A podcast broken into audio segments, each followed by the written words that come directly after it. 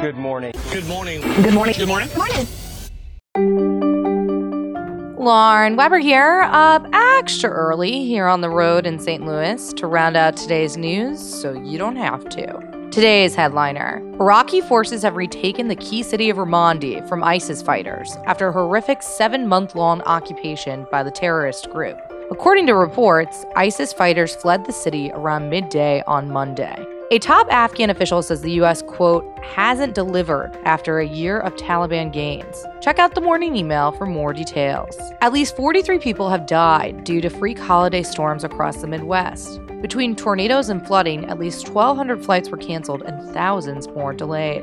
A new Al Jazeera documentary reports that Denver Broncos quarterback Peyton Manning had human growth hormone, a banned substance in the NFL, shipped to his wife Ashley, along with some other high profile NFL and MLB stars. Manning has issued an oddly worded, furious denial of the allegations. And now, for some light stuff. The new Star Wars movie has passed the billion dollar mark. The Force is strong with this one.